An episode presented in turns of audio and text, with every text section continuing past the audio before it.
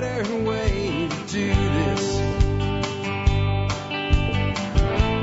Let me show you a better way. Hi, folks. This is Jack Spirko with another edition of the Survival Podcast. As always, one man's view of the changing world, the changing times, the things we can all do to live a better life if times get tougher, even if they don't.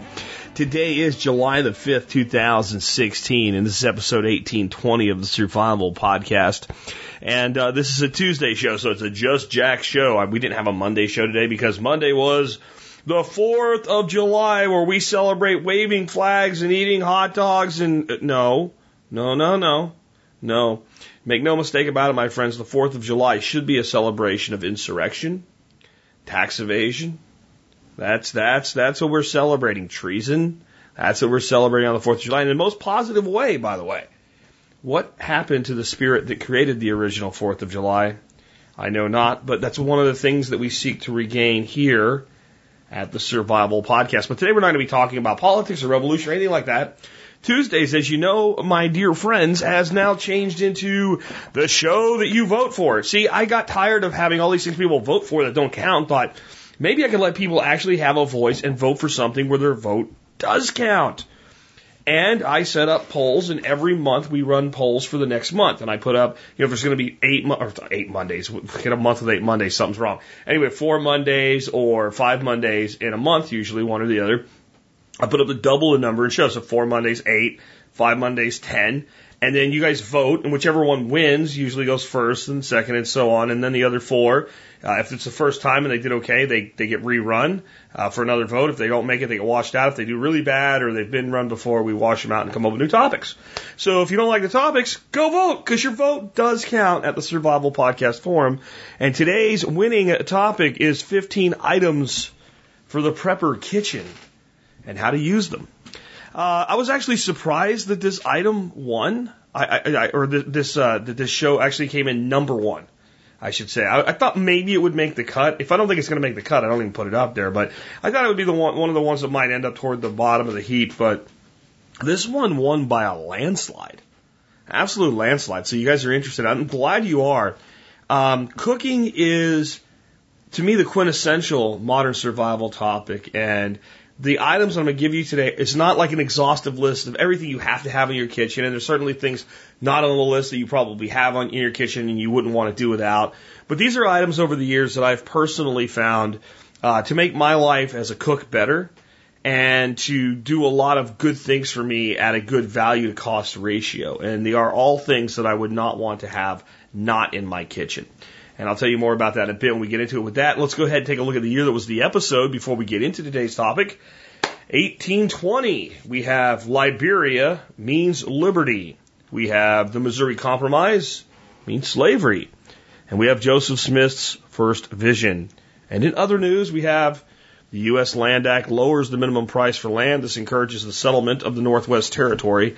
Yeah, guys, I think people don't realize how hard our government was working to get people to go Take land, do something. We have to settle this place. We have all this land now, and there's nobody there. Go. Um, Antarctica is discovered, sort of. Several explorers claim to have spotted it.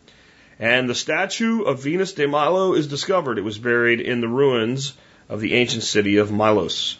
Uh, Venus de Milo is one of those iconic images that almost everybody has seen, but maybe not everybody can recognize. But when I tell you what it is, you'll go, oh yeah, I've seen that. And I know it's supposed to be an important work of art. It's a topless woman with no arms. And now you know exactly what I'm talking about if you didn't already know, don't you? That's that's an iconic image. That really is. I'm going to read for you today The Missouri Compromise Means Slavery. And I'm going to do it mainly because I love Alex's take on this one. After the Louisiana Purchase, Congress has been debating whether future states should be admitted as free or slave. The debate has come down to politics and economics. If both Maine and Missouri are accepted as free, the northern industrial states will have a clear majority and use their power to set excise taxes that will kill the South's agrarian economy. The Congress is deadlocked, so they agree to compromise. Maine will be accepted into the Union as a free state this year, and next year Missouri will be accepted as, a slave state. The Congress has kicked the can down the road because that never happens, right? Um, but this road leads to the American Civil War. It didn't start out as a civil war, but it became one fairly quickly. It just it's just like Britain voting to exit the European Union in June 2016.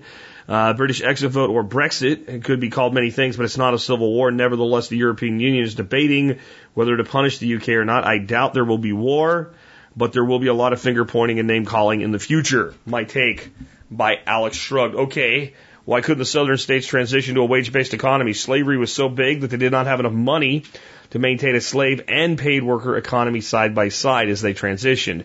It meant financial ruin for a lot of slave owners and a lot of elderly slaves who were counting on Social Security. Oops. I mean, they were counting on slave masters.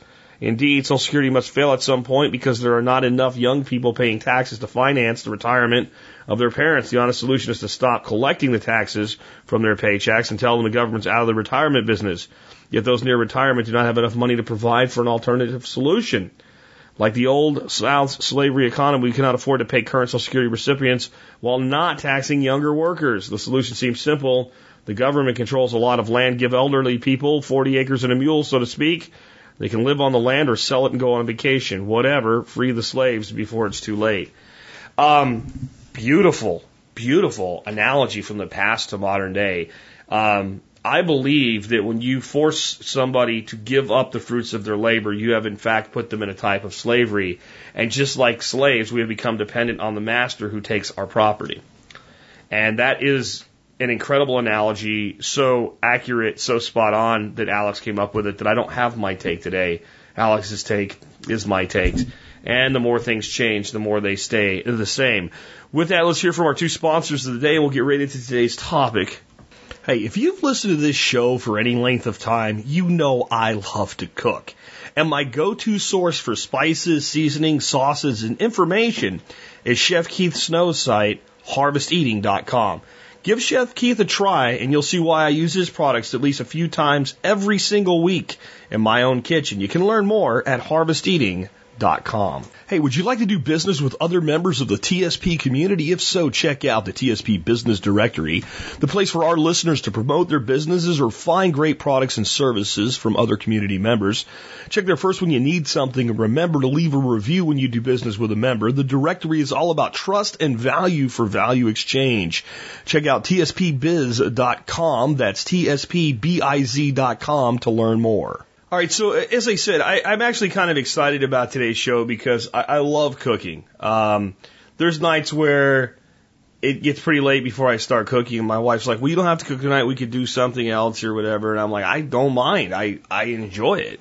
It's one of those things that lets the creative process loose." And I think if you don't if you don't marry yourself to other people's recipes, if you take recipes as guidelines and ideas, then every time you cook, it can be a little bit different than last time.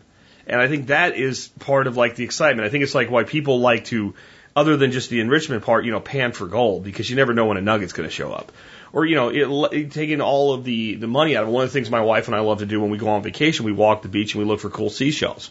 Now all we do with them is bring them home in bags and put them in this little area in our backyard. We don't really pay attention to the individual ones at all, but while you're searching for them, the hunt itself has this this this value in human minds, and I think that's back to our hunter gatherer ancestry, our DNA.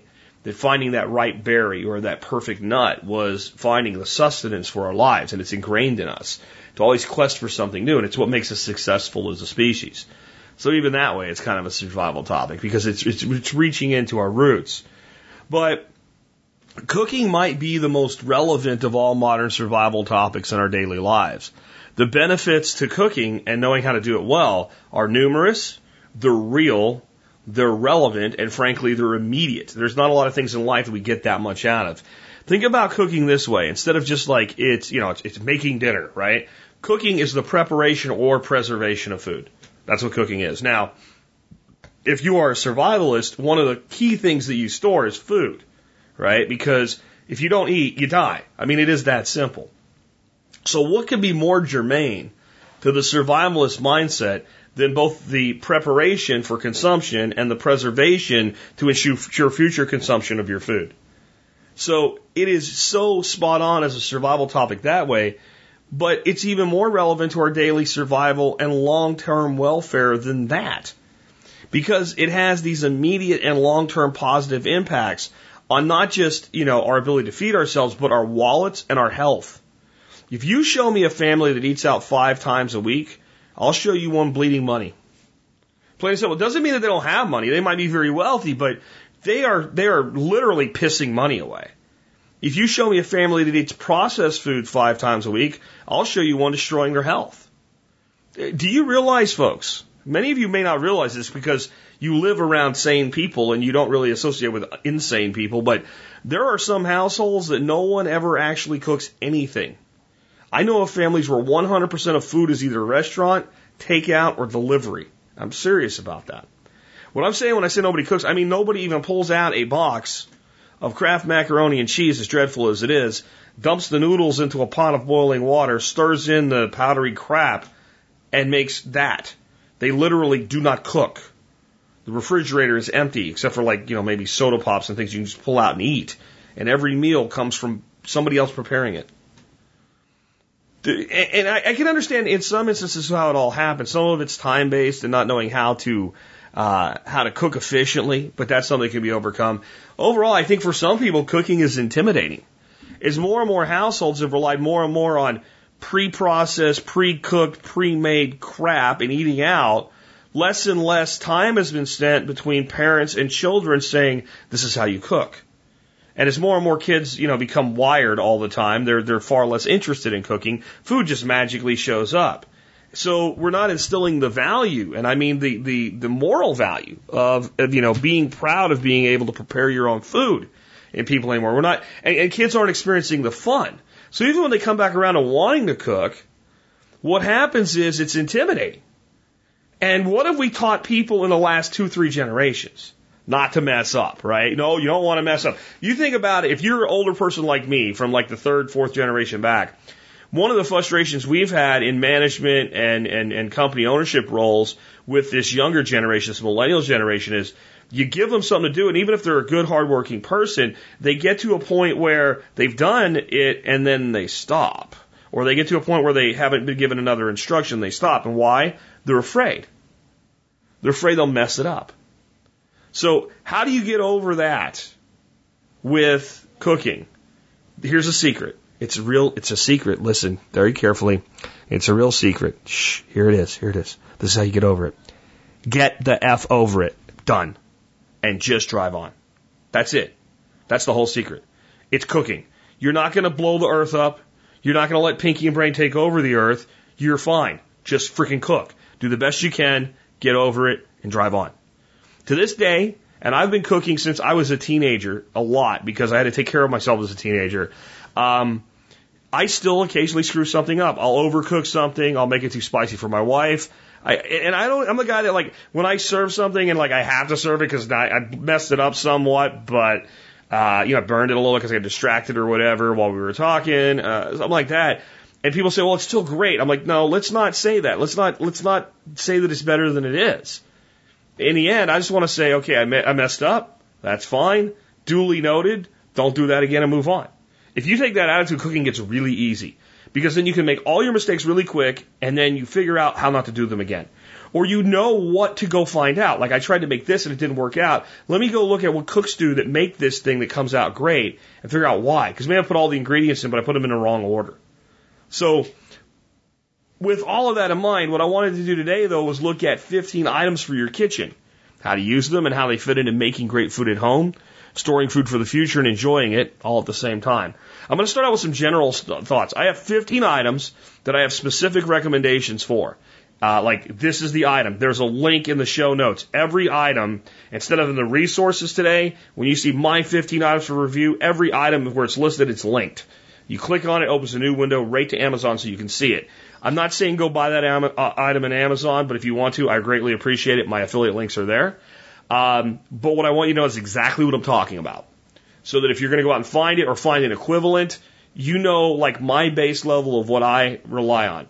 Now, with with like one exception here, because I have different things, and this was the closest match I could find. Um, with one exception, I own every single item linked to in the show notes, every single one of them. And that's because my view is if I wouldn't spend my money on it, I'm not going to recommend you spend your money on it. And even the one here that I don't own today, which is basically a couple cutting boards I mentioned, they are the equivalent of cutting boards I own, and I couldn't find the exact cutting boards that I own. All right. So that's, that's the way that I'm coming at this today. But my, my general thoughts, here, I want to start with pots and pans because I have no specific recommendations for you know, those to you in the show notes today. But I just got to go real quick over my pots, pans, you know, uh, viewpoint. Number one, I use cast iron for most frying and searing and everything that I do on a general basis. If I decide, you know what I'm going to do, I'm going to uh, grab some uh, some pork loin, cut it real thin, and I'm going to hammer it with some high heat and put some flavoring on it, and then maybe uh, you know fry up a little bit of uh, I don't know uh, uh, snow peas and uh, thin, thin, thin, thin slivered carrots and zucchini and hit that with like a little, um, like an Asian style sauce or something. I'm going to fry that pork loin in a cast iron skillet. If I'm going to cook a couple eggs in the morning, I'm going to cook them in a cast iron skillet. My cast iron's old. We've been through all this before, so I'll just say I believe in going to, to you know antique malls and whatever, finding the best condition old cast iron you can find that's completely smooth and milled, and then rehabbing it. And I'll put a link to Paul Wheaton's article on how to do that today. But that's that's cast iron, and I use it for stovetop cooking, searing, and occasionally things like if I'm going to do duck breasts and I'm going to sear it, I'm going to go right from the top of the, the, the, the stove into the oven in the same pan. I use cast iron for that. I do have some modern cast iron. I have a very big lodge skillet for a larger one. I have yet to find a really large cast iron skillet in my mall, uh, antique mall shopping that really was like one that I was willing to pay the money for and rehab. And it works well for what I do because I use those bigger ones for things like searing meat and baking them where my smaller skillets I'm using for more things like eggs and stuff that'll stick. And when you get cast iron uh, seasoned right, it, it, defies anything your nonstick pans can do. Uh, for making soups, making stocks, boiling things, whatever, I use stainless steel. And the brand we have for our stainless steel cookware is Cuisinart. And the reason we have that is Dorothy is really good about when there's bonus things where you save stamps or whatever at different grocery stores. And a long time ago, when we were really ramping up our prepping stuff, um, Kroger, no, Albertsons was doing a thing where you save these things and you got Cuisinart cookware. So she got like all of our Cuisinart cookware for basically free. So that's why we have Cuisinart. But it was good quality, heavy bottom, um, look for that's I mean when you pick up stainless steel cookware, if it doesn't seem heavy for its size, it's wrong. And in, in most instances, that's a good enough gauge with your stainless steel cookware. Uh, it costs more, but it's worth it. We use non-stick pans for large frying jobs that would otherwise stick. If I'm going to make, uh, you know, six eggs with some peppers and onions and some sausage, and make for tacos for myself, Dorothy, and maybe two other people that are over to the house for breakfast tacos, cast iron skillet, right? My little cast iron skillet is perfectly seasoned. If if I have you know six, eight, ten people to cook eggs for, and I, I you know I need a bigger pan, and I just want to make sure I don't have any issues, I'll go to a nonstick skillet. That's about all I use it for. I will occasionally use nonstick skillets for things like sauteing vegetables and things like that, but generally it's because I have two really nice cast iron skillets and there's something in them and I need another pan, and I don't use stainless steel for that because it's more likely to stick. Uh, I know you can supposedly season stainless steel and all, but there's a point when you've got enough pans going, you need one less thing to worry about. So if I had two things on my two cast iron skillets and I needed to saute up something else that I didn't have room for, I'll pull out the non-stick. But this is why I'm not big on the non-stick stuff for trying to find the best one. I don't use it much. So if I buy a mid quality cast iron, uh, I'm sorry, a nonstick skillet, it'll probably last me for, you know, years and years. So what I look for again though, thick metal, heavy bottom, good coating, decent reviews on Amazon. And I'll talk about the reviews on Amazon in a second when I get to the end of this one. Um, the next one though is crock pots and slow cookers. I didn't really recommend a crock pot or a slow cooker um, I don't use them a lot. I use them more for holding temperature than cooking. Uh, I'll talk about that in a second. Why? Um, and I use them for large quantities of food that need to be served to lots of people, like at our workshops and all. We use them for things like we had the family over yesterday. We had a whole bunch of my fam. My my house was beyond capacity for indoors yesterday, and uh, we had you know the big crock pot out to make queso, which is basically like Velveeta, Rotel, and wolf chili which I didn't eat a lot of because it's not, I'm kind of not the guy that eats that stuff anymore, but the family likes it. We put it out. It's good for stuff like that. It's good for soups. It's good for stews. But I'll talk about why I feel a little differently about that, like I said, in just a second. But I want to go real quick and tell you why brand is not really that important to these things for me. in the end, they are all containers that get hot that hold food. You either have really good, good enough, or shitty. And it's usually easy to figure out what the shitty is. And if you go to Amazon and you start looking at the reviews of like, let's say nonstick skillets, you know, like a, a 12 inch skillet nonstick, you'll see like 70%, all the good brands will be like 70, 80% will be four and five star reviews. And you'll always see, you know, five, 10% of one and two star reviews. And they'll always say things like the coating wore off, the pan warped, etc.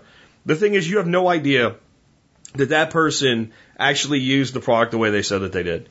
Because I have yet to warp a nonstick pan, and I have a high-end gas uh, gas stove, right? So to me, that concept is maybe they let it sit where, where it was like cooking longer than it should have. Maybe they they scrubbed the nonstick thing with with you know steel wool or something. I don't know, but I know that a lot of those piss poor reviews on Amazon are not to be trusted. Some are, and I'll mention one today that saved me from making a big mistake where it was the minority in the negative. And you, so you always have to read these negative reviews, whether it's Amazon or anywhere else online, with an understanding of people do stupid shit.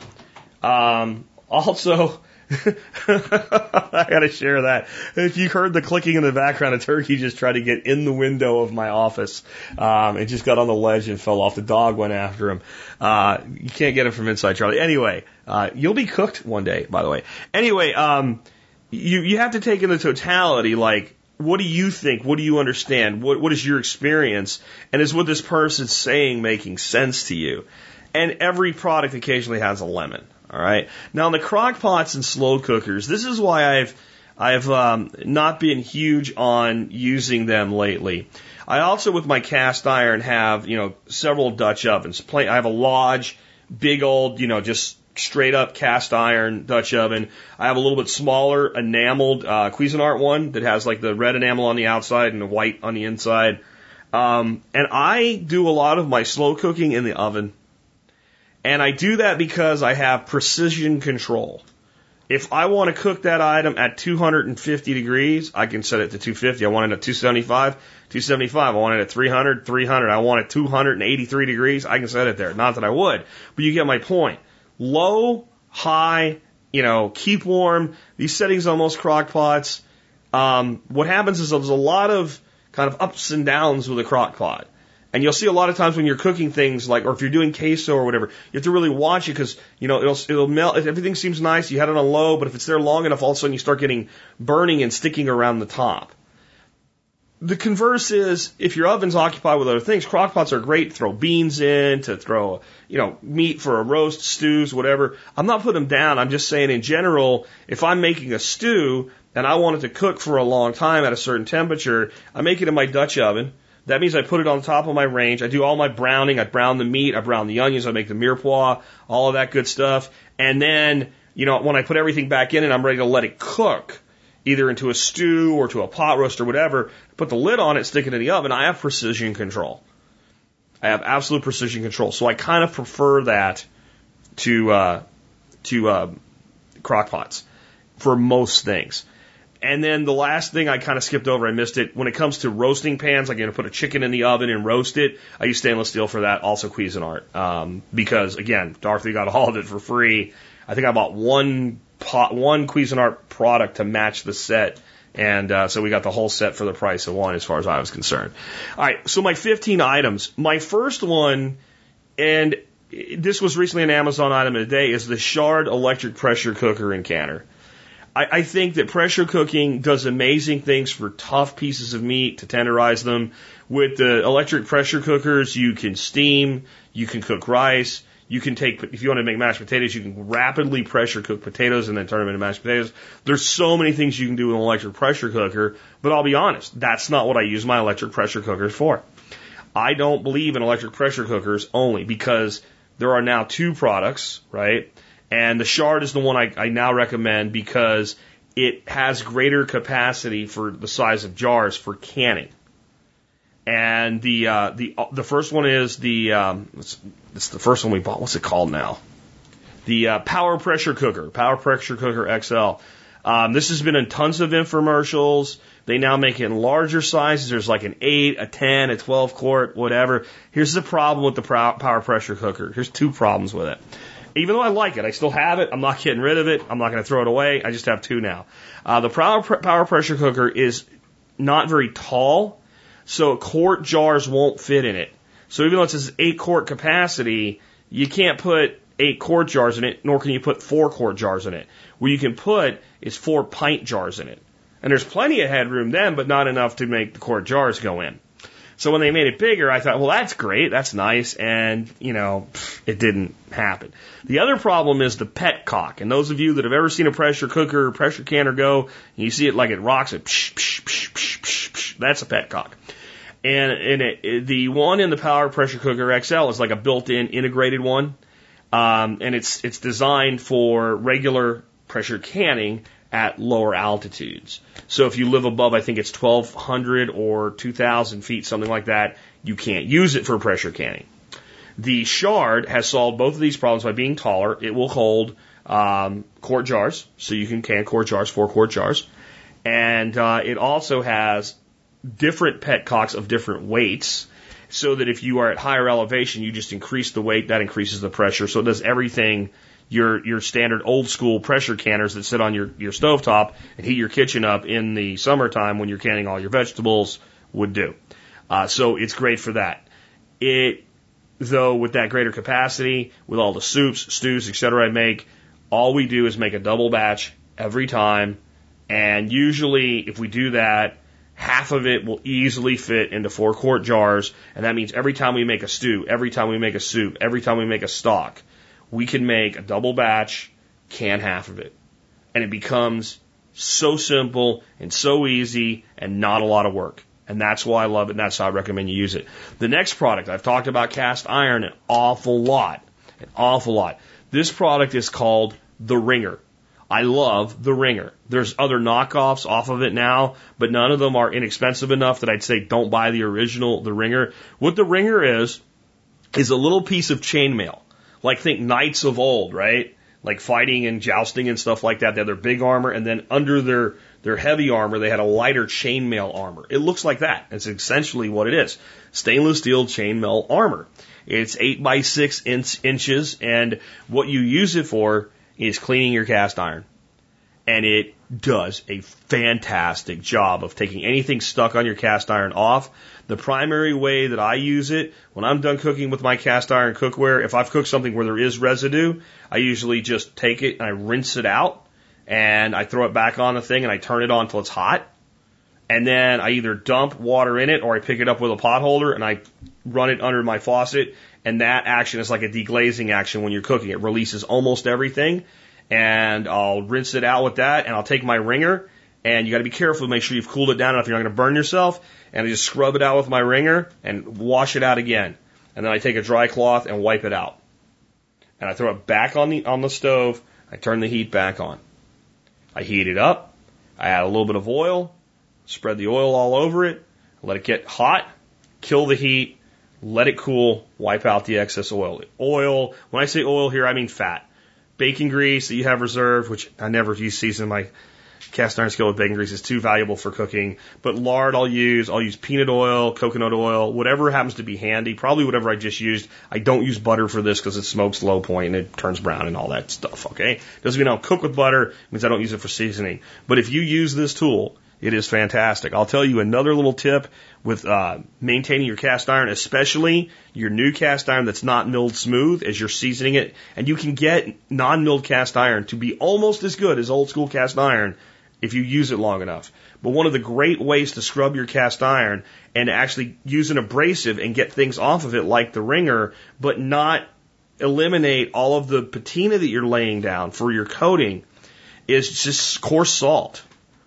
I'll just take coarse salt and I'll, you know, once I have it as clean as it'll get without using more aggressive means, and I'll sprinkle while it's still damp coarse salt on it like you're using Comet powder, right? For scrubbing an old school sink.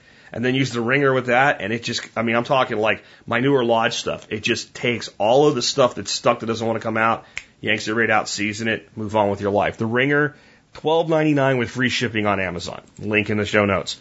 Um, the next product is a product that I now use at least a couple times a week. And when I originally got it, I didn't think I really needed it. I have always used lemon zest in my cooking. And I've always used small amounts of like hard cheeses like Parmesan, etc. Uh, as like, you know, sprinkling on the top of foods and stuff like that. I mean, what's better to get real Parmesan Reggiano and you have like grilled vegetables and then you just grate a little bit of cheese on top of there. Fresh grated, real from Italy. It's got the saltiness. It's awesome, right? Or to use citrus zest. Like our, the new way that I'm, I'm almost every time I make a chicken now, this is what I'm doing. I take the chicken, I butterfly it, and I loosen the skin so you can get your hand up under the skin, and I make a seasoning out of lemon zest, black pepper, salt, thyme, rosemary, garlic, and onion, all dried versions thereof. And I put that in the coffee grinder, grind it up, and I stuff it up under the skin. Little salt, pepper, onion, garlic, paprika on the top of the skin, just a little bit sprinkled to so as it crisps up nice, and then you cook that. It's beautiful. Well, what I've always used is just a small little cheese grater for my lemon zest and for my lime zest and orange zest and stuff like that. Well, Sandy, who used to, who's uh, several times has cooked here for us with our staff at our events. One of the last times she came, she brought one of these microplane zester graters. It looks like a rasp. I mean, it looks like something you'd use in wood shop, the way it, it's designed. And I was like, well, I always just use the cheese grater. She was like, you'll like this. So I'm like, yeah, sure, I'll try it. It's fantastic. And what it really does with zesting for your cooking is when you zest a piece of citrus, you want as much of the color as you can take with as little as the white as possible. And it takes such a fine layer off. You can use it real quick and zest your, your fruit and get just the part of the zest you're looking for and none of the bitter pith. And that makes it fantastic in of itself. The other thing it does is if you hold it, so you hold the, the fruit in your left hand, you, if you're right-handed here, obviously, and you hold this, this uh, zester in your right and you turn it upward so you're, you're pushing down on the fruit. It's got a little channel. And all the zest just sits in that little channel.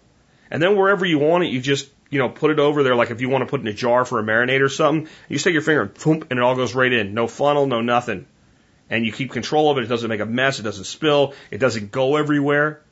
It's fantastic for that. You know, we make a lot of like our own spirits as well. We'll make limoncello, which is basically a lemon schnapps, a very high proof, wonderful lemon schnapps. And we make it with the fuel that accidentally falls in your mouth, you know, so it's higher proof. And uh, so we make that in little jars. So Instead of like, you know, transferring it to a plate and scraping it in, you just, you know, zest your lemons and boom, and it goes. Orange zesting for making meads, things like that. I, it, you know, between cooking and mead making uh, and spirit making, we use this thing a couple times a week. And it's just fantastic. It cleans up easy. It's called the Microplane 420, so 40020, classic zester grater, $10.45 and free shipping on Prime. Again, link in the show notes if you're driving. Don't worry about this exhaustive list. Uh, but that is a fantastic product. The next product is again, we're back to using it with uh, specifically for cast iron. And I have to give credit where credit is due. I've always used metal spatulas with my cast iron. Whatever metal spatula I could find I thought was a good spatula. Paul Wheaton told me, you want this Dexter Russell uh, four inch stainless steel spatula that's called a pancake turner. This is what you want for your cast iron. And I'm like, no, Paul, that's just marketing, using his own words against him. But I'm like, you know, I'll try anything. The key with this, and you can probably find other ones that, that have this, most uh, metal spatulas have sharp corners. So every time you're scraping the pan or whatever with the edge, you're also somewhere at some time getting that sharp pointed edge and you're digging a groove in your cast iron when your whole goal with your cast iron is to get it and keep it smooth. You want every little nook and cranny filled in with these different bits of fat and cooking. Basically, you're, you're making a natural polymer over time with cast iron. So you're damaging the polymer where that ringer thing I just talked about of the salt is not aggressive enough to actually cut into the polymer, uh, the, the, the sharp pointed edge of a spatula is. This thing is thin metal. That's going to reduce how hard you push. And it has rounded corners and that is a wooden handle. And that means unlike my other one, it's very similar to this and actually does have rounded corners with a plastic handle. If you're not thinking about it and lean it on the side of the, uh, the pan for too long, it won't melt. And uh, this this highly sophisticated tool is 15 bucks with free shipping on Amazon. Again, it's called a Dexter Russell 4 by two and a half inch stainless steel and walnut pancake turner. And this isn't if I if you read the article that Paul wrote, you'll see that he specifically lists this product there. And I want to give credit to him because it's where I found out about it. And I think if you're going to do cooking with cast iron skillets, now if you're doing Dutch oven and something, none of this matters. But if you're going to be cooking with cast iron where you're going to need a spatula, this is the best one you can get not just for the money, but of anything that's out there. And uh, it is really an awesome tool, and it's cheap. And I won't use anything else on my cast iron now. So my little plastic one with a bent, it gets it gets used for like turning stuff uh, on the grill, or occasionally if I forgot about the other one and it's like in the drawer or in the dishwasher or something like that, and I put an egg in the skillet without thinking about it, I'll grab whatever metal spatula is around, usually the other plastic handle one, and I'll use it for that. But I like this little pancake turner, and I just call it a spatula. The next one I have for you today is made by Guy Fieri, and it is the signature um, granite molcajete with a long pestle. Some of you are going, what the heck is a molcajete? A molcajete, and I have two. I have this one made by Guy Fieri, and I have a, a real one from Mexico right? Made in the traditional way. And I'll tell you the difference, and I'll tell you why I now do not recommend the original traditional one. The original traditional ones are made from basically lava rock.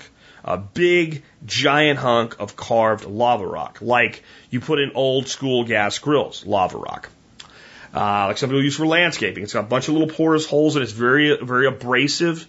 Uh, you could pick one up and rub it on your arm and rub skin off your arm with them. That's how abrasive they are. And that's why traditional peoples use them as a molcajete. A molcajete is basically a giant mortar and pestle. We put stuff in it, and then we take the pestle that's made out of the same material, and we use it to smash it and grind it and move it around. Okay. When I learned about these things, I'm like, I want one. So I researched and I found the very best, you know, native stone cut, Mexican made molcajete I could get my hands on and it does exactly what it's supposed to do. It's also a pain in the ass because all kinds of little bits of food get down in those holes and they stay down in those holes and then they stinketh and they rotteth. And eventually in time you build up kind of a patina in your molcajete that is a lot like um, the patina on cast iron and it stops, it stops being a problem. And I'm not going to say that it would ever be a health concern or anything like that, but it just it doesn't really stink to be honest but you just see food down in there and i'm not one of these crazy nutcases with cleanliness like i mean there's a lot of professional chefs that probably have a horrific fit if they saw the way i cook and oh you touched that and eh, stop it but when i can see leftover residue pieces of food on something I'm going to prepare specifically, I'm not going to cook in it. I'm going to prepare ingredients in it that will never be cooked or already were cooked, like a molcajete does. I'm not happy about it. Now, original molcajetes were mostly used to stone grind corn. So if you're stone grinding dry corn, this doesn't really matter. But today, what they're mostly used for is not grinding spices and, and cornmeal and stuff like that, because we have other ways to do that that work better. What they're used for today is, is for things like making fresh salsa. And that's where this tool shines. Because if you just want to grind up some, you know, uh, with a mortar and pestle, you want to do like some peppercorns, so they're coarse, or you want to do some clove, or you want to do some, uh, you want to toast some cumin seed, and you don't want to grind it with a spice grinder, you're just going to mash it up. A little small, like olive wood uh, mortar and pestle is all you need. How much of that are you going to do? This is a big thing. Like this is heavy, it's made out of granite, the Guy Fieri one. Salsa. So this is how you use these to make like the best salsa you'll ever make. You fire your grill up, or you fire up like your big uh, cast iron uh, griddle, on your stovetop. You cut some tomatoes in half, you put them on there. You cut some jalapenos or serranos or whatever, how much heat you want peppers in half, you put them on there. Maybe you cut yourself up one onion, cut it in half, put it on there. Salt this when you do. A little bit of salt on all of it. Salt it. Take a cob of corn, set it on there. Uh, maybe take some green onion and set it on there. So you just have it all on the grill. You just turn it. You're not trying to really cook it that much. You're just trying to, to get a little bit of color on the outside, warm it up a little bit. And then you just take your tomatoes and your jalapeno. You start with your peppers. You throw your peppers in there, seeded or unseeded, depending on how hot you want it. And you kind of, you just work that with your pestle. You throw your onions in, there and you do that.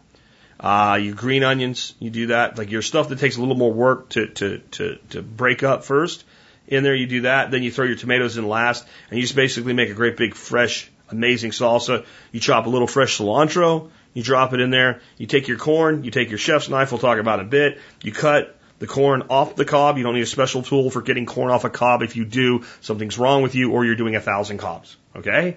If you're just going to be cutting corn off a couple cobs, a freaking chef's knife is all you need. You cut the corn off because you don't want to grind the corn up. You drop that in there.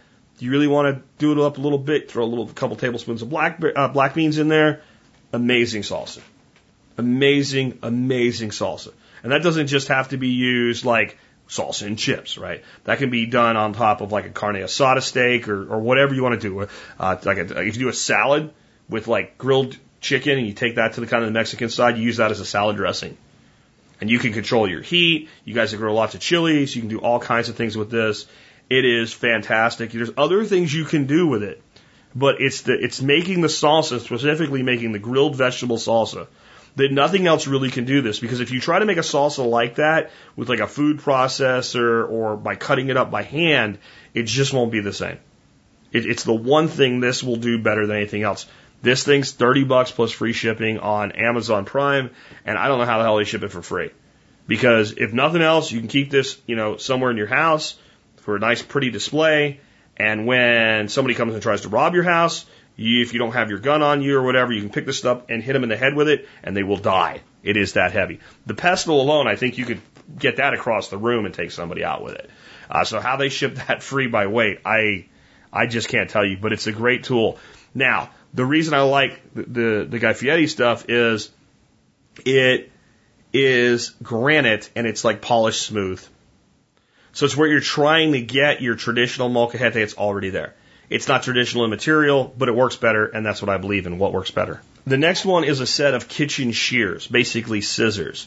Um, the, the ones that I have actually do have kind of a secondary purpose. They have these little things that you're supposed to be loading bottle tops with in the center, a little hook in the blade. And uh, my thing with shears is if you're using shears to open a bottle of beer, you should have got your bottle opener to open your bottle of beer.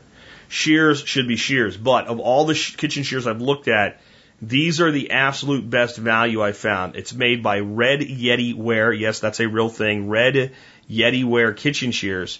And they have a large handle. And I'll tell you what I do with them in just a second. You know, the most often thing I do with them. But the important feature is you want rugged, you want sharp, um, you want big enough to do the job, and you want it to be as close to just a pair of scissors in shape as possible. These are, this is what you're looking for. But the number one thing you're looking for with kitchen shears is that they come apart. That they have some way that they come apart. Then you want to make sure you're buying a pair that comes apart when you want them to, but not when you don't want them to. That's what I found with the Red Yeti Ware kitchen shears. Why do you want them to come apart? Number one thing I do with kitchen shears, I cook whole chickens probably once a week and I get the whole chicken, I lay it breast down on a cutting board, I take my kitchen shears, and I cut the backbone out of it. I'm cutting raw chicken with it. If you have scissors and they don't come apart and you're cutting raw chicken with it, again, I'm not the cleanliness freak, but I'm just saying, how sure are you that you got all the little salmonella molecules that are in that little joint out when you cleaned it? Where you can take it apart and just put it in scalding hot water, or since these are dishwasher safe, you could dishwash them, though most things with a blade do not go in the dishwasher if they're mine, because I don't like blades in dishwashers. I like blades and I hand wash them, but I know I can get them clean. You fill up a, instead of filling your whole sink, when you have something like this, just one thing, you take a little pot or a Tupperware bowl big enough for it to fit in, fill it up with scalding hot water out of the sink and soap, take it apart, put it in there, let it soak for a bit, and then clean as normal. And that's what you're looking for in shears is the ability to take them apart so that you can clean them well and the ability to cut things like a chicken back, chicken neck. I use these for butchering quail as well when I'm, when I'm doing them whole. Um, I, I use them for a lot of other things. They're good for, um, if you're cutting, sometimes you're cutting vegetables, you want small pieces. They're good for that. They're good for like chives. If you're cutting chives, though, I usually just use my chef's knife to cut chives, but these will work well for that. But mostly I use them for meat and mostly I use them for poultry. Taking the tips off of chicken wings, uh, any type of thing like that, that's what I use them for. And I really recommend you have a pair. These are a whopping roughly 13 bucks with free shipping on Amazon Prime. The next item I have for you is some cutting boards. I have probably six, seven cutting boards in my kitchen, and I use them all. Um, but what I really recommend for most of your work is an end grain cutting board. And end grain is exactly what it sounds like. If you think of a piece of wood, let's say a, a two by four, uh, you have long grain and you have end grain. If you turn it so you're looking at the, the, the narrow end, you're looking at the rough end, that's the end grain. And the reason you want that is if you take your fingers and put them together like you're praying with your fingers high up, that's how the grain in the wood sits in little tips like that. And there's tons of it per square inch, right? And when you take your knife and you cut, your very sharp, well maintained knife that you don't let people touch, that don't know what they're doing, and it never goes in your dishwasher, even if it says dishwasher safe, and you make a cut across that cutting board, the end grain in just micro uh, world, it's just the end grain is just open a little bit, and the blade's able to flow through there. It cuts better, it cuts faster. Uh, it's le- it does less to dull your knife, and any belief that you have that it's not safe to use a wooden cutting board that you wash after use, and you never take like raw chicken, cut it on the cutting board, and then cut your salad on top of it without washing it. Only you wash your knife and your board. Any belief that you have that that board is harboring bacteria or whatever, I want you to do this. I'm not going to put a link. It's self-education time.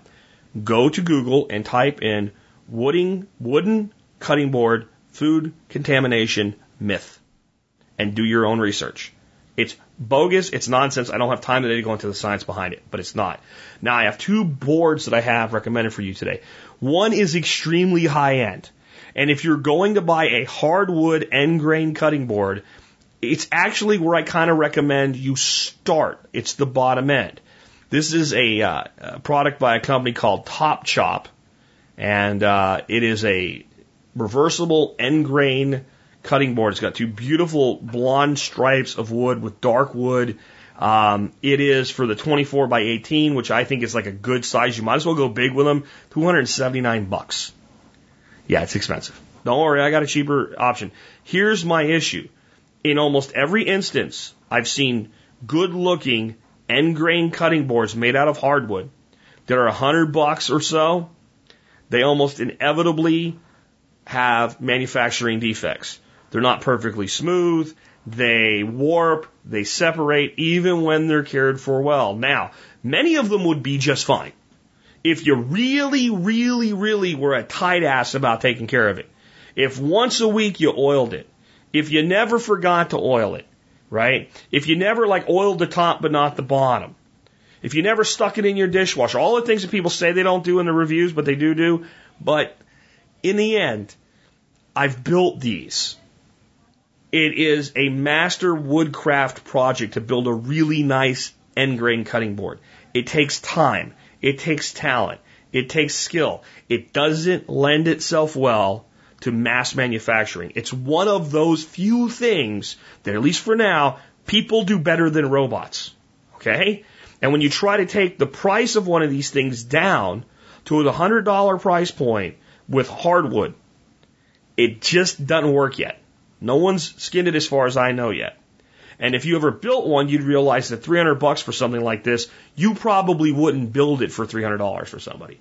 If somebody gave you the wood and you had all the materials in your shop and you, you took the time and loving care to build something like this, at least your first couple of them, well, you're going to end up probably throwing your first one away because it's not going to work. Okay? That's why they're so expensive. But that's why I believe if you're going to buy one, you go to the higher end right away. But you don't have to. Now, what I'm not about is spending $120 for a cutting board and three years later throwing it away. So I'm not about that. I'm also not about buying the $20 cutting board that doesn't really take care of your knife. Okay? So the product that you can make end grain that does work with mass production, that does stay together, that gets you well below the $100 price point is an end grain bamboo cutting board. Now there's lots of bamboo cutting boards and end grain and long grain are not the same thing, but these things work. You want a big heavy duty one and I've got one for you today that's made by Top Notch Kitchenware. It's a large end grain bamboo cutting board. Uh, and it's $69.99 with free shipping. 51 customer reviews, five star on Amazon. That includes the idiots. Okay? When even the idiots are giving it good reviews. And when you get more than about five reviews, there's some idiots in there. Of 50, 51 reviews, 50 are five star, or 94% are five star. And 6% are four, which is probably what, one? One out of 51. And, um, this is a good board. I do not own this exact board. Okay? I do not own the chop top chop. I own other boards that are like them. This is the one that I can't say is in my own kitchen. But if I were going to buy something today for this need in my life, to tell you the truth, I would probably buy the top notch one for 70 bucks and forego spending almost $300 and use that money to do other things. Because it will damn well do a good job. There's a certain artisanship with hardwood. There's a certain as a cook, you like tradition. There's a certain traditional thing. But it's also the case that at times, new materials and new methods come along that make better products, and we should be willing to embrace those. And in this case, bamboo, when done end grained and done thick so the board is heavy and doesn't move around on you, is fantastic. Let me give you one other little piece of advice with your cutting boards so they don't slip and move around on you. You know that stuff that you buy that's like rubber that people put in their cabinets that their dishes sit on to keep them protected and all? Little thin rubber in a roll. If you cut a piece of that a little bit smaller than your cutting board, keep it rolled up somewhere in your kitchen, and you lay that on the counter and you set your cutting board on that when you do your work, it will not move. It will stay put all the time. This will stay put pretty good on its own because it's heavy. But it'll help with all your like your plastic cheap ones and whatever. That's all you need to do. And if you don't have that, and you are worried about it moving around on you, a damp paper towel, like doubled over, you know, a couple paper towels doubled over, do the same thing. It's wasteful because you throw it away all the time, but it would be another option. So those are just a couple little tips as we go through with this. Both of those boards are linked from Amazon. And again, personally, uh, unless I was looking for something that just was look beautiful in my kitchen, if I wanted functionality, I'd go with the with the bamboo. You can't beat this one for review for value. And I know it's hard to even spend 70 bucks on a cutting board when you can go out to, you know, Walmart and buy like a cheap long grain cutting board for like 12 bucks. But if you care about your knives, you care about the quality of what you're doing, you care about the speed, you care about longevity, you know, you can buy this once and you probably give it to your kids. Again though, oil your cutting boards. They make special oil for this. Do you know what I oil my cutting boards with? Peanut oil. Yep. Peanut oil. And I do mine about, probably about once a month. I'll oil my boards. I'll clean them. I'll let them dry. I oil them. I let them dry. I give them one more good wipe down and they, they last a very long time that way. Next up, I don't believe any kitchen is complete without a good quality chef's knife and you guys know me, I am a guy that owns $500 and up knives, and I will buy more expensive knives in the future. I believe that when you're buying a knife, if you're buying something that was made, you know, by a craftsman that's going to last long enough that your grandchildren could have it, and maybe give it to your great great grandkids after you're gone, it's money well spent. And you know, $500 for a knife when your great grandkid has it, and 500 bucks will buy a pack of gum won't seem very expensive. But it's it's not realistic for for everybody.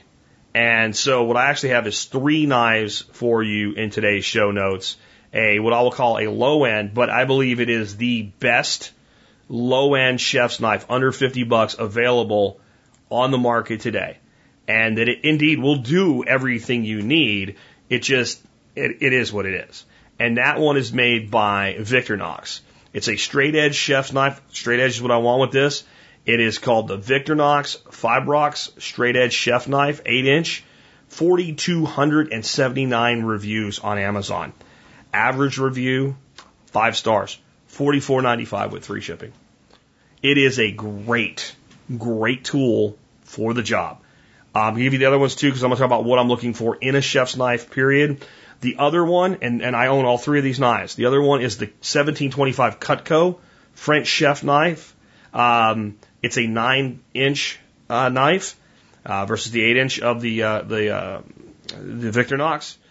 I, I like a little bit bigger of a knife, but it would be okay either way. And when you're looking at this one, if you want a smaller knife, uh, Cutco makes a, a it's called a petite chef's knife. It's basically this knife scaled down, and that's a great knife too. The top end one that I would recommend for most people isn't really that much more expensive than the Cutco. The Cutco is uh, 144 bucks. 144 bucks. There's some used ones on Amazon right now for like $90. By the way, Cutcos are guaranteed for life. You can send them to Cutco and they'll sharpen them for you for free.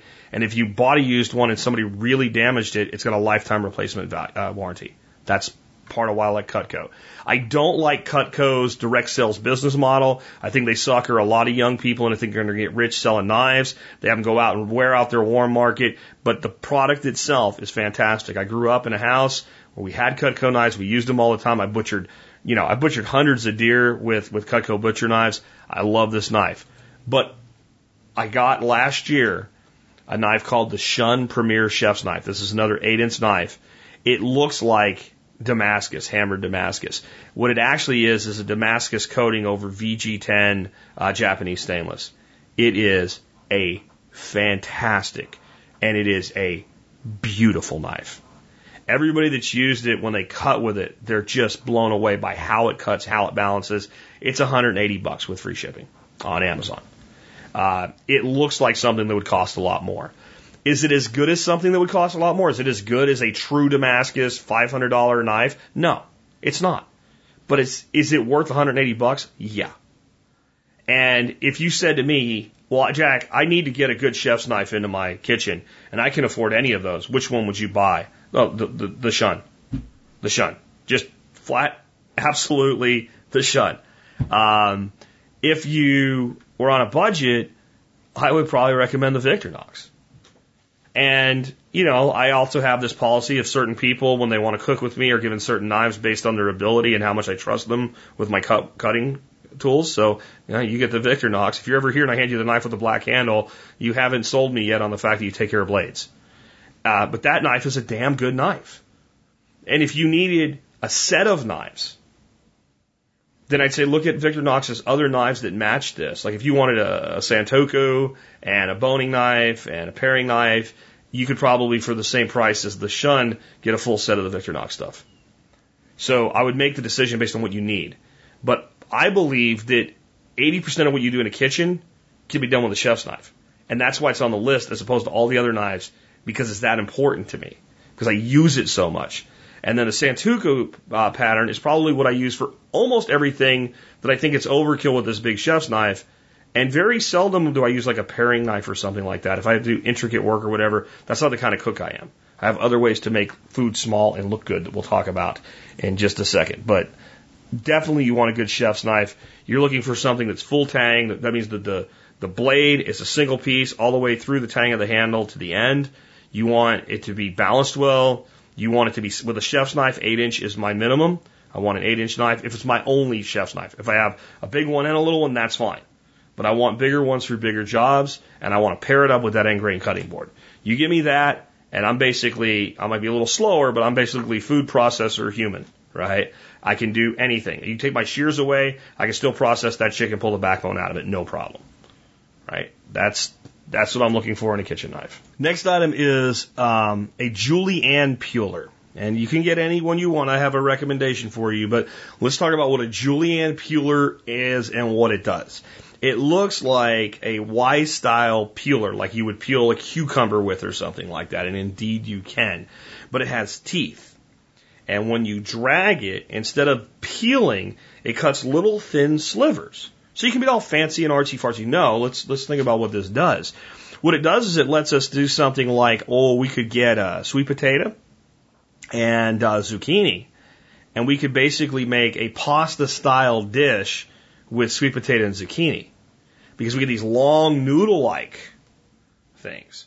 Um, when we're making salads using julienne in our salads, allows us to get vegetables that basically hold uh, your your dressing better than big flat vegetables, and they kind of mix through. You can make interesting slaws. There's a lot of things you can do with julienne, but what I really like is the fact that you can create something that is noodle like in shape and and function. It's not noodle like in texture. Julienne sweet potato does not taste like pasta, but it holds things like sauces and seasonings and olive oil and herbs the way that pastas do. And it can either be used to substitute pasta for many of us that, that are on paleo, or you can actually use it with pastas to cut the volume down on pasta. Now, there's some other things that do this. One's called a spiralizer. It seems like it does a good job, but it's a great big honking contraption. It takes up space. I'm very space conscious in my kitchen. I only have so much room. I can't, I haven't seen that it does better than this. There's some things that like you stick a carrot in and you turn the carrot that are supposed to do what that spiral thing does. Um, but yet, uh, the reviews I've read haven't been good. So for now, this julienne peeler is kind of the, the best thing that I found. And when you're doing like your Chinese stir fries and stuff like that, this, there's just so much you can do with a little bit of julienne just at the end on the top of food that adds to presentation. And it's not just presentation. Again, these thin strips of vegetable have a way that they hold sauces, seasonings, oils that otherwise they would not. And that gets a better flavor transfer, a better texture, a better mouthfeel. And also what people see is what they taste. Like I was at a like one of these trade shows one time where the guys were selling like the pampered chef crap and all, and most of it all was hype. But he made this salad, and it looked like it had cheese on it. Everybody that ate it thought it was cheese. It was butternut squash. It was basically put through like a, a processing tool that made it look like grated cheese, and it was raw butternut squash. But people were convinced it was cheese because their mind told them that it was. So there's a lot that can be done, and this tool's ten bucks. $10.80 of free shipping. The Kuhn Rikon Julienne Peeler with uh, blade protector stainless steel handle is the total name of it. It's on, um, on Amazon, link in the show notes. This is like the best quality tool like this out there. The next tool is actually a peeler. A, just a standard peeler. This is for peeling your, you know, your cucumbers that you're going to put into a salad. Uh, this is for peeling your carrots uh, anything like that where you need to peel something.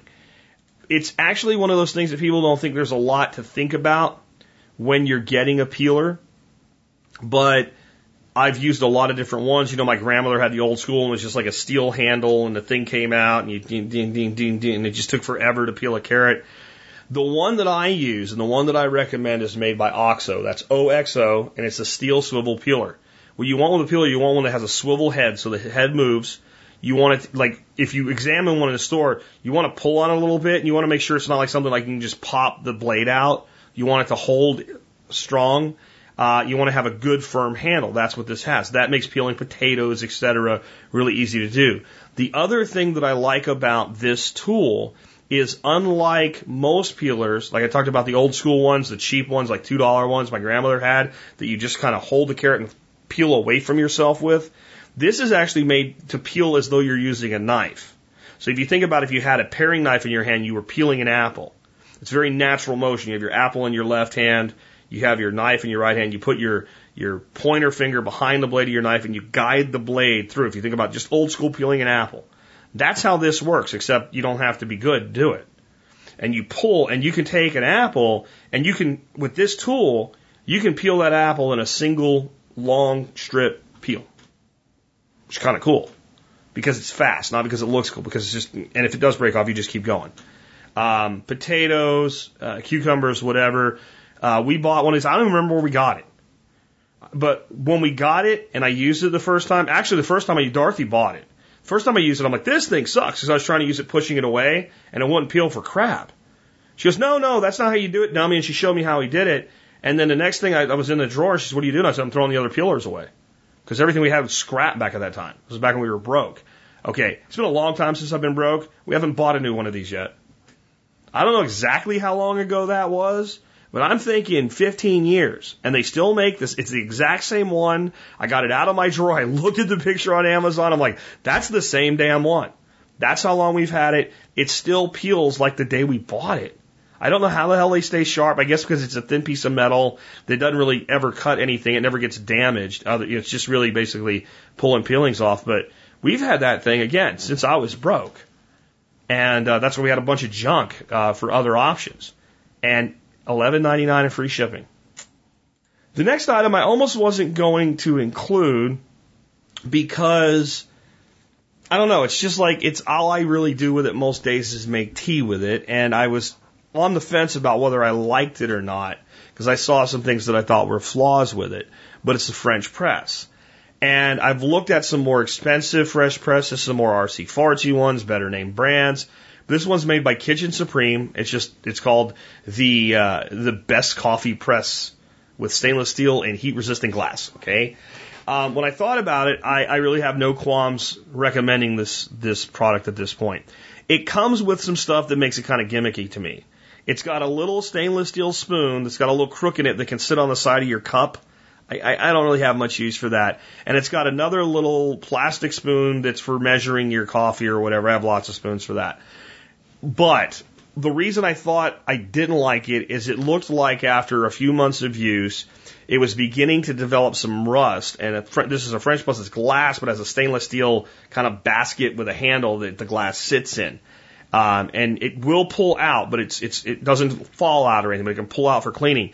It looked like right where the stainless steel was touching the bottom of it, it had begun to rust. And I'm like, well, that's, that's not good. So I looked up the, the, the Breville or Chambord or whatever the hell it is, and uh, a lot of people complain that theirs did rust and show pictures of it rusting. And so one day I'm thinking, well, dummy, why don't you really give it a good cleaning? So I pulled the glass out of it, and what it was is some tea had seeped down under there, and when I wiped it off, there was no rust at all. And then I started thinking about this, and I've bought this thing like eight months ago, and I make about six things of tea with it a day between Dorothy and I, because it makes about two cups of tea each time. And it's perfect. Nothing wrong with it. Then the other thing is when you have a French press. So what a French press is basically you put coffee and you put tea in it. You can do other things. You can make you can make almond milk. You can rinse grains like quinoa. You can make fruit infusions. There's, you can do you can emulsify salad dressings with a French press, which basically means you can make your oil and your vinegar go together and stay together without using an emulsifier like vinegar because of the way it, the action works by forcing it through the screens. But most of us make tea or coffee with it.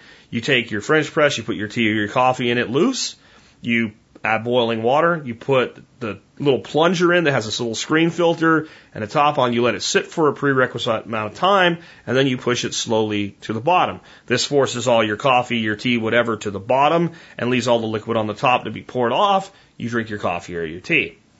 Um, this one has three screens it comes with, three little micro screens. And you could save them for extras or whatever. But what I did, I put all three on at once. So you get a perfectly screened out cup of coffee or tea. And it comes apart so you can clean all of that. So about once a week, I really get some buildup on those screens and I take it apart and I rinse them off and I put it back together and it's beautiful. And it's been working for me that long. So I think, you know, eight months, six uses a day on average. It's probably more than most people would use it in several years. I haven't had the grass crack. I haven't seen any problems. 1,500 reviews, four and a half stars. Number one bestseller in tea sets. Uh, and there's a lot of things you can do with French presses. I'll leave it at that because today's show is going longer than I intended. But this is the one I recommend. Link in the show notes. The next one I almost wasn't going to recommend again because uh, I just covered it on the Amazon item of the day, but it's the Mr. Coffee IDS 77 coffee grinder. I call it a coffee spice grinder because I use it more for spice grinding than anything else. I'll be brief because I talked about it before, but this product is something I just don't want to not have in my kitchen, and it's it, it it's so damn affordable. Um, it's 15 bucks with free shipping. And the reason I couldn't leave it out of today's show is as I was thinking about what to put in today's show while I was in my kitchen cooking, you know, I find myself grabbing it and making up a spice blend again with it. So it's just a little black coffee grinder. You throw coffee in it, or in my case, you throw seasonings in it, and you grind it and you make a blended powder. I used it yesterday. So my, my, my nephew Nick's over and he was talking about how he likes jalapeno flavor in his beans, but that makes the beans too hot for his wife and the kids and all. And they were making beans, which I had no interest in. They were like, you know, dump a can in a pot, heat them up beans. So I'm like, yeah, no problem. So I, I pull out some dehydrated jalapenos, a little bit of garlic, a little bit dehydrated garlic, a little dehydrated onion, a little salt, a little black pepper, put it in there, and I made him a, a jalapeno powder. It took me like 30 seconds. Now, when you do that with hot peppers, let it settle before you open it and be careful how much breathing you do, like deep breathing until like the air clears because you get it fine particleized dust of your hot peppers. But that's just an example. Remember that chicken I talked about making? The lemon zest, the thyme, the, the parsley, all that stuff that goes underneath the skin, it all goes in there. I mean, every time I find myself making a rub or a seasoning for something, I pull this thing out and I use it. And uh, so I couldn't leave it out, but I'll let it go for that today. But it's one of those things I think once you once you have it and you start using, you start realizing all the all the different creative things you can do with it. As far as when you open your spice cabinet, instead of grabbing chicken seasoning, you say, "What do I want my chicken to taste like today?" And you look at you know 20 or 30 herbs, spices, and seasonings and options, and you just start throwing stuff together. And then you start to really unlock that creative process we talked about. And that's why I love this tool. The next thing I have to recommend is an electric kettle. Um, again, something I can't leave out because I literally use it every day. You know those six things of tea I make? And the water gets boiled in my Hamilton Beach 4880 electric kettle. Now, um, the one I linked to is the most affordable one. It is uh, stainless steel and they actually have a silver one that's like I think twenty bucks, and they're they're basically all the same, just the color on them. I have the red one. I paid instead of twenty seven bucks for mine, I paid fifty three dollars for mine to get one in red. You know why? Because Dorothy likes red. My wife likes red, and for all the crap and all the shit she puts up with me, if I was going to get us a kettle and she wanted a red one, she's getting a red one. She she just likes red for her decoration, her kitchen. Happy wife, happy life. In the end, what I want is hot water to come out of it. As long as the red one does what the silver one does, I'll buy the red one for my wife any day. So I make tea with this constantly. So that's one thing I do with it. Here's some other things you can do with an electric kettle. You want to make the best, easiest hard boiled eggs you ever made? Open your kettle, put, you know, four eggs, whatever you want to boil, but about four is what would fit in here in your electric kettle. Fill it about halfway up with hot water. Sit it there, turn it on, and it'll shut itself off when it starts boiling. Wait 12 minutes, dump the water out, you'll have perfectly done eggs. And you won't take up a burner on your stove. So that, I mean, that's just one thing you do. Here's another thing you can do with it. Let's say that you were going to be cooking a lot of different things for dinner and you wanted to do mashed potatoes. I don't know what you really want to do. We're just going to use mashed potatoes as an example. And you want to do those last. You want them to be just mashed, nice and hot. You don't want to reheat them. And so you've got stuff occupied on the stove top, but you want them to go a little bit quicker. Well, you take your electric kettle, put a liter and a half of water in it, and bring it to boil, and just let it sit there. When you go to make your potatoes, dump that water in, and then use enough cool water to bring up the level that you need for your potatoes. And you'll get to a boiling point faster, you'll shorten your prep time. That's Another example. I make mead because I like mead. And I make wonderful meads that no commercial mead maker has ever made, and I don't want to pay 20 bucks a bottle for it anyway. When I used to make mead, I would get my brew kettle out, I'd make five gallon batches, and I'd boil lots of water and melt all the honey in. Now I get my electric kettle, I turn it on, I let it get to where it's almost about ready to boil, and I pick it up, and as soon as I pick it up, it shuts itself off, and I use that for my hot water to make one gallon batches of mead. That's another thing that you can do with your electric kettle. To me, the fact that I can have boiling water on demand and if I forget about it, nothing bad happens. If I decide I want to make a, a, cup of tea, for instance, and I go in the kitchen, I fill my electric kettle, I turn it on, I come in here and I start working uh, to get stuff get going for the day, and I kind of flaked out and I forgot about it, and it's like 20 minutes later, the water's not hot enough to make tea anymore. The kettle shuts itself off. I haven't boiled the water down to the bottom of the pan and burned the pan, started a fire, something like that. I go click it back on. It just takes less time to bring it back to boiling. So the the fact that you know when you could be forgetful in the kitchen uh, and you can have hot water on demand, it's just fantastic as far as I'm concerned. The next one will seem like a little thing. It, it really will until I explain to you why you want them. This is basting brushes. So this is like you want to put a little bit of barbecue sauce or a little bit of teriyaki or some sauce, basting sauce that you've made on that item that you're grilling, or you want to pull something out of the oven and flip it over and hit it with a little bit of seasoned oil or whatever it is you want to do. Okay. Basting brush. Jack, certainly I can pick out a basting brush without your help. Thank you. Oh, you think so? So the best material for this today, honestly, is silicone. Now, Remember what I said about the bamboo thing? Every once in a while, something better comes along, and we should embrace it and we should use it. All right. So silicone to me is the way to go. Um, there is a case for the big old school that almost looks like a miniature version of an old you know, mop for mopping barbecue or whatever, and that's fine. You can do that. But for most day to day uses where we're brushing things, what like like another thing we do, I don't do a lot of bread, but occasionally we make bruschetta, which is basically like tomatoes, a little bit of green pepper, uh, some fresh basil, olive oil, and garlic, like an Italian salsa basically, and then we make little toasted pieces of bread. Like you take a piece of like a French baguette, you cut it in thin pieces, put a little olive oil on it, and a little bit of garlic, and then you set that under the broiler and you toast it. It's fantastic.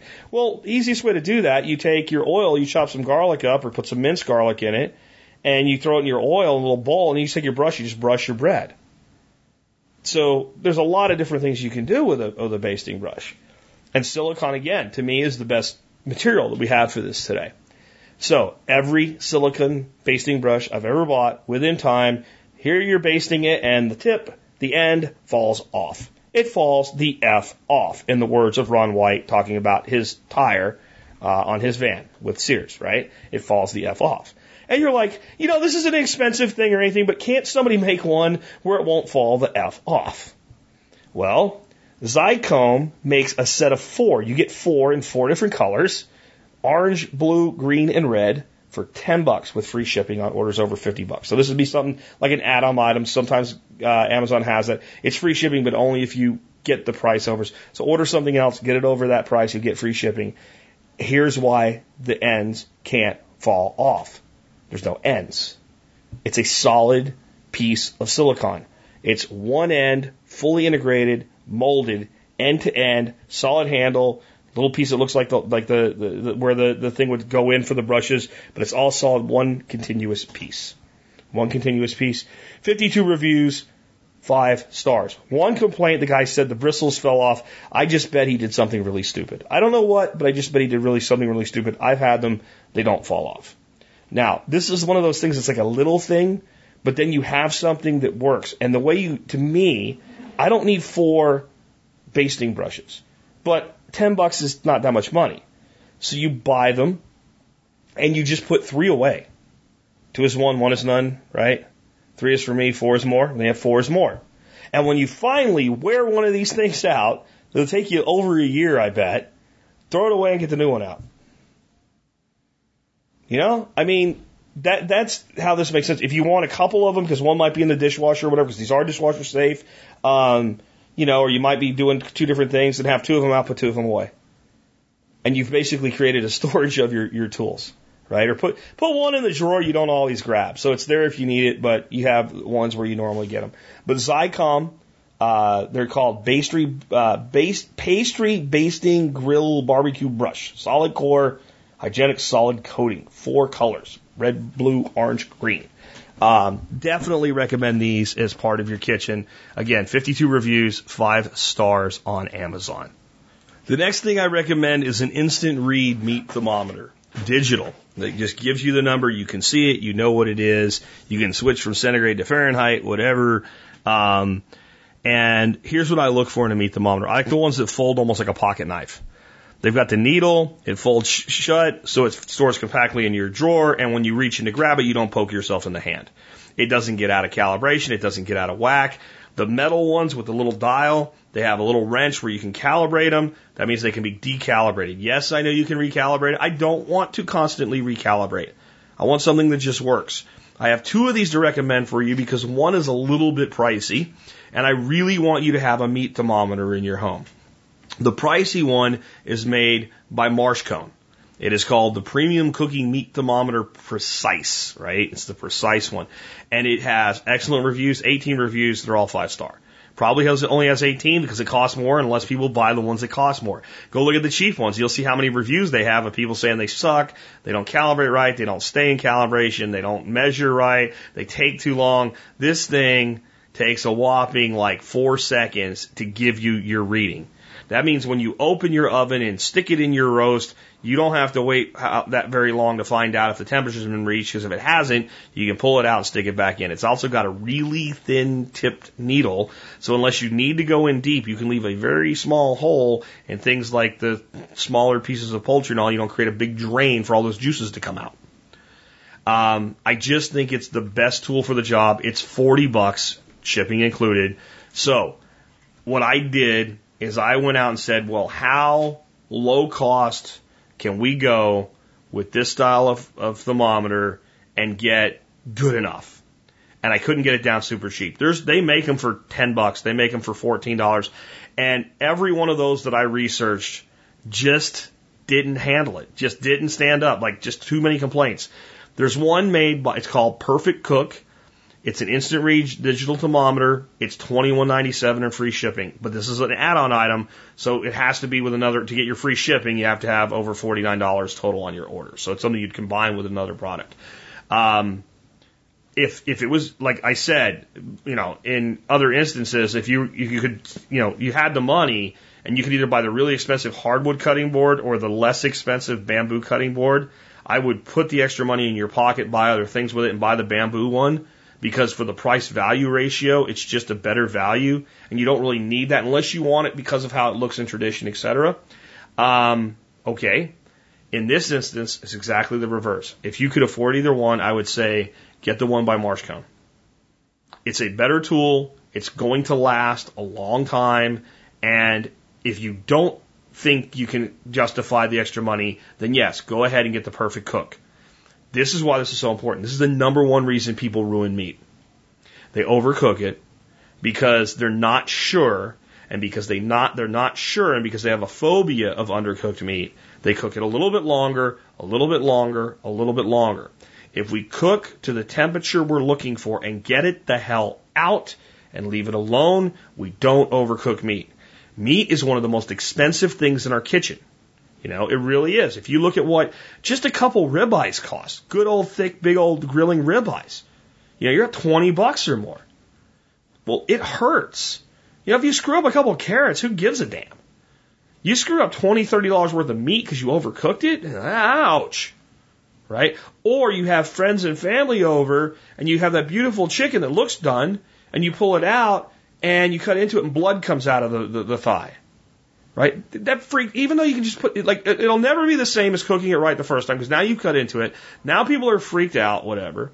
Or you pull that chicken out, you cut into it, it looks all nicely done, and you know, people say what we, what we call the after you start your meal grace. You know what after you start your meal grace is? Thank God for gravy, right? If people put a little gravy on their food, on their meat, and they start eating it and you've cooked it, and after they eat a couple bites of it, they get a bunch more gravy, yeah, it's probably dry, right? So meat thermometers, avoid this. They make you, make sure you know you're cooking to safe temperatures, etc. And I really recommend the one, um, again by Marshcone. It's it's the one that I own, the one that I recommend, the one that I use. The last product that I have is a food processor.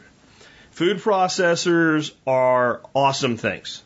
There's they're one of the greatest ways in the world to quickly make up marinades, to make sauces, to shred cabbage, to grate cheese in large quantities.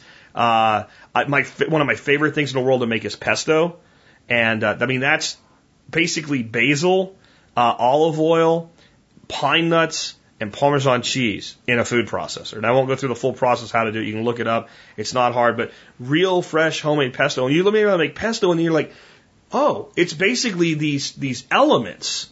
So I can make a pesto, and instead of using pine nuts, I can use walnuts or I can use almonds. Yep, you can do that. You're free. You can be creative.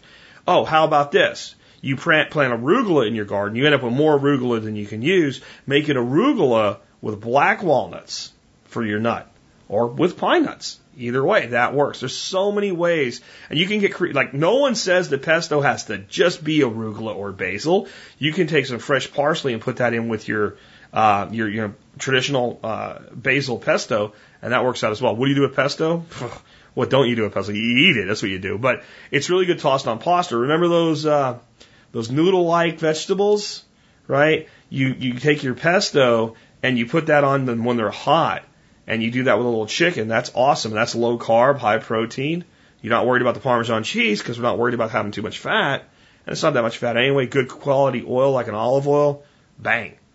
You can make salsas, like the salsa with the molcajete is great, but you don't always want to pull that out. You maybe want a chunkier salsa, you don't want to do the grill thing, you want it more like a pico de gallo, boom, in the food processor, done.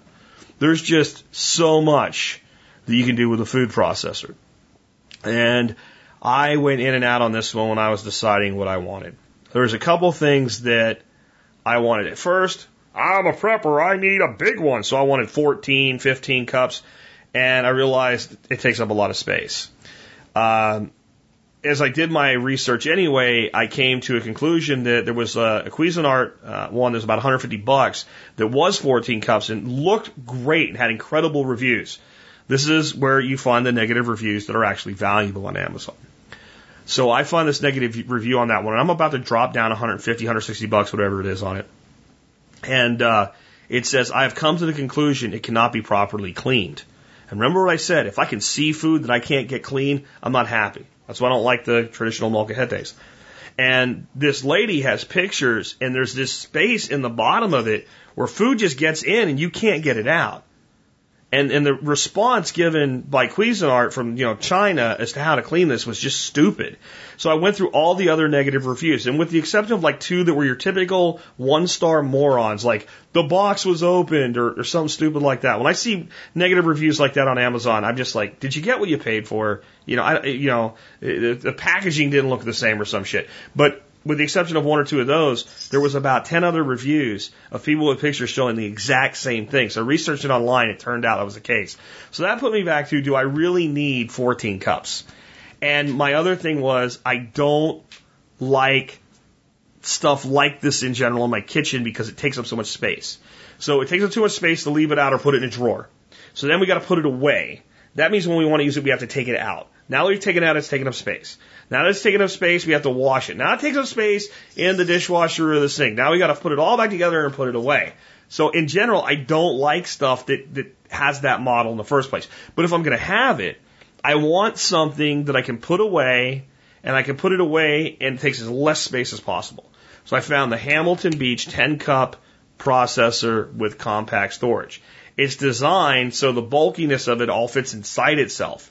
And it's not the smallest thing that you'll ever find, but it's it's very space conscious. So it's why I chose that one. It's about 56 bucks, 355 reviews, four and a half stars. Uh, and most of the people that use it frequently are happy with it. This is where I think you would have a problem with it. If you're going to be cooking for 50 people on a daily basis, you know, you're looking at a 500 watt motor. It's not that powerful. Um, is not that powerful. If you're going to use it a lot, like six, seven times a week, it's probably not going to be something that lasts 10 years.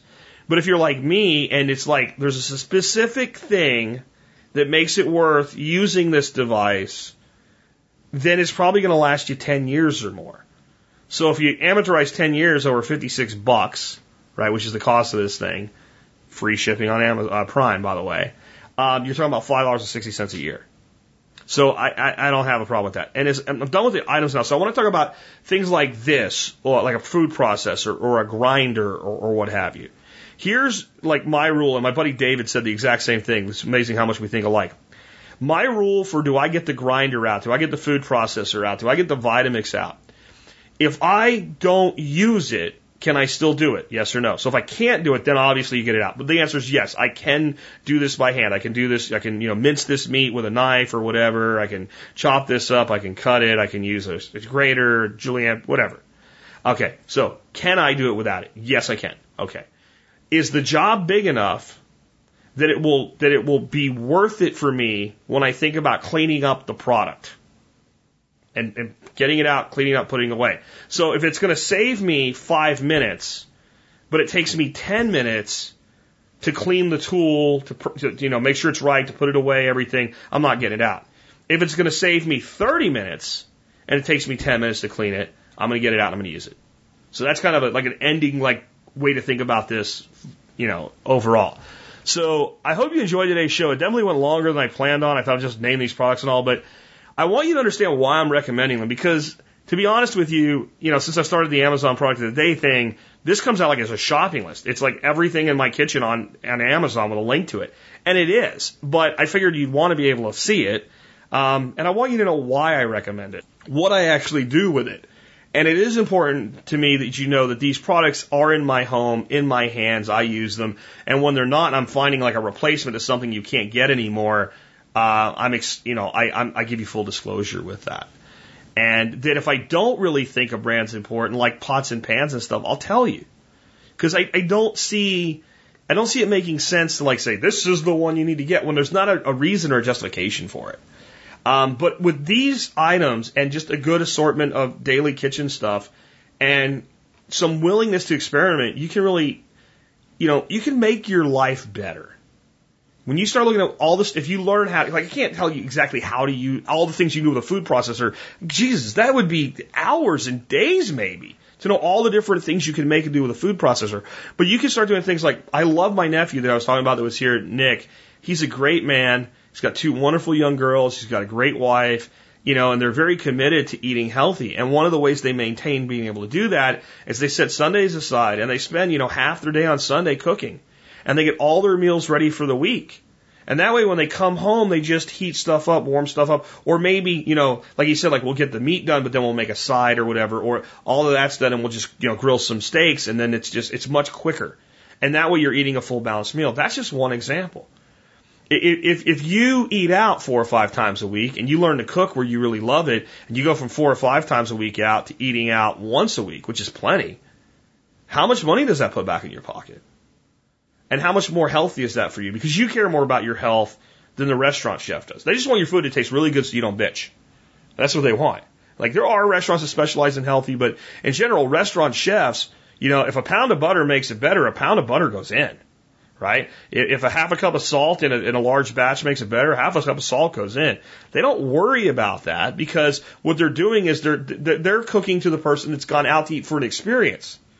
Well, that shouldn't be a daily thing. So hopefully you really enjoyed today's show. I know I did.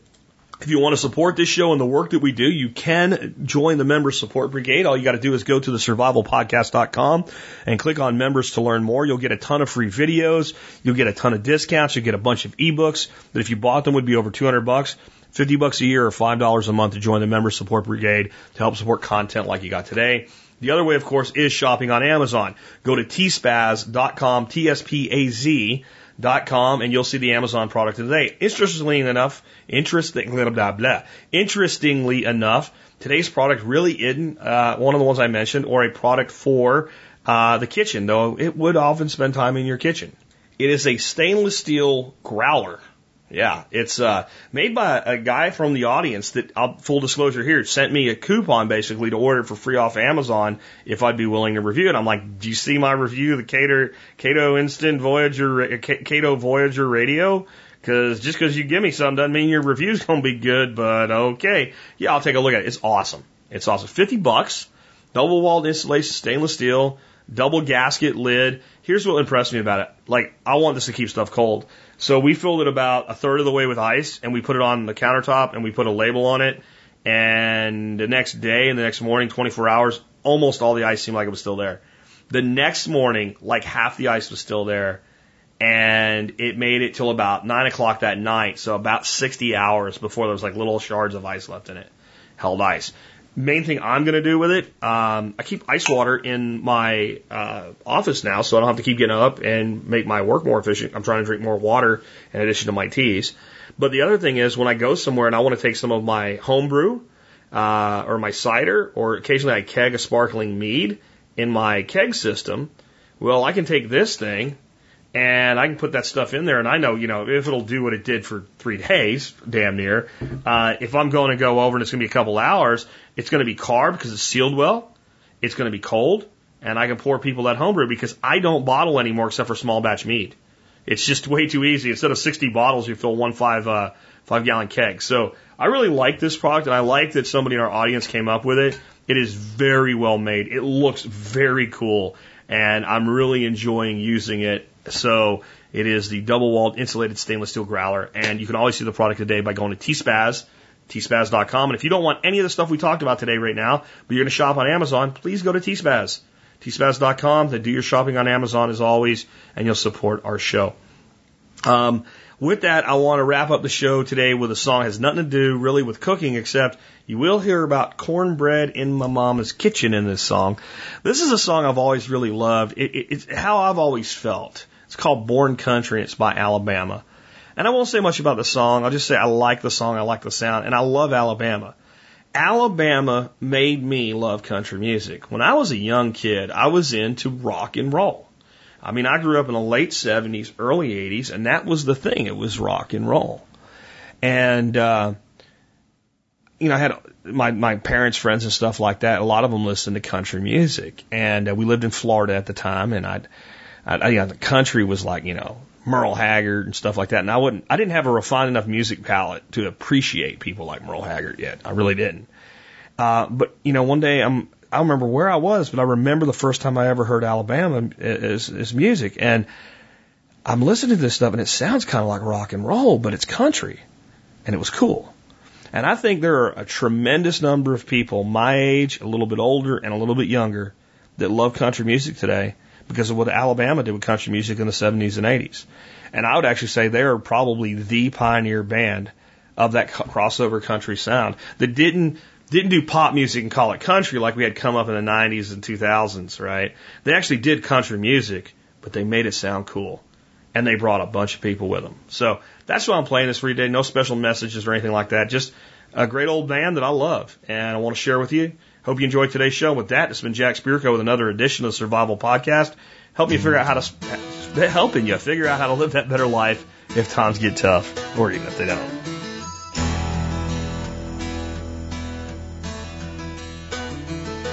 Clear creeks and cool mountain mornings, honest work out in the field,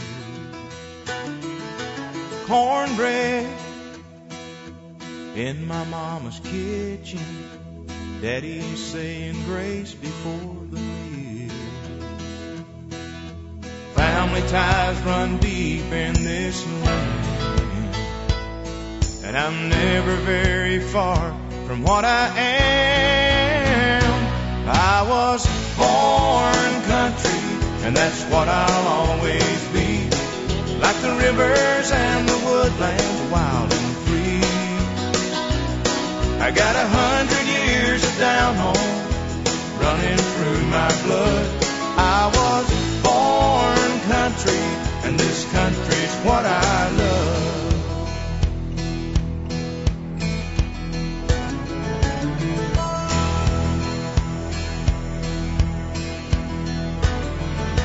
Moonlight, and you here beside me, crickets serenading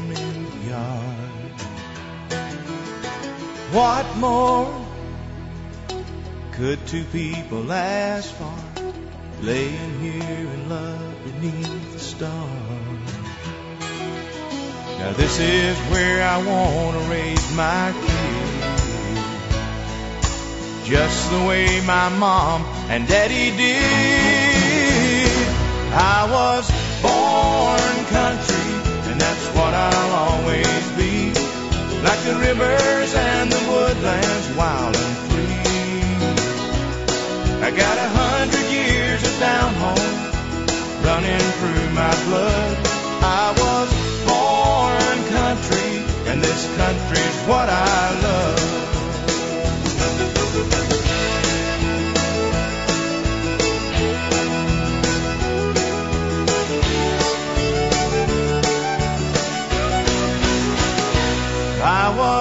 Born country, and that's what I'll always be.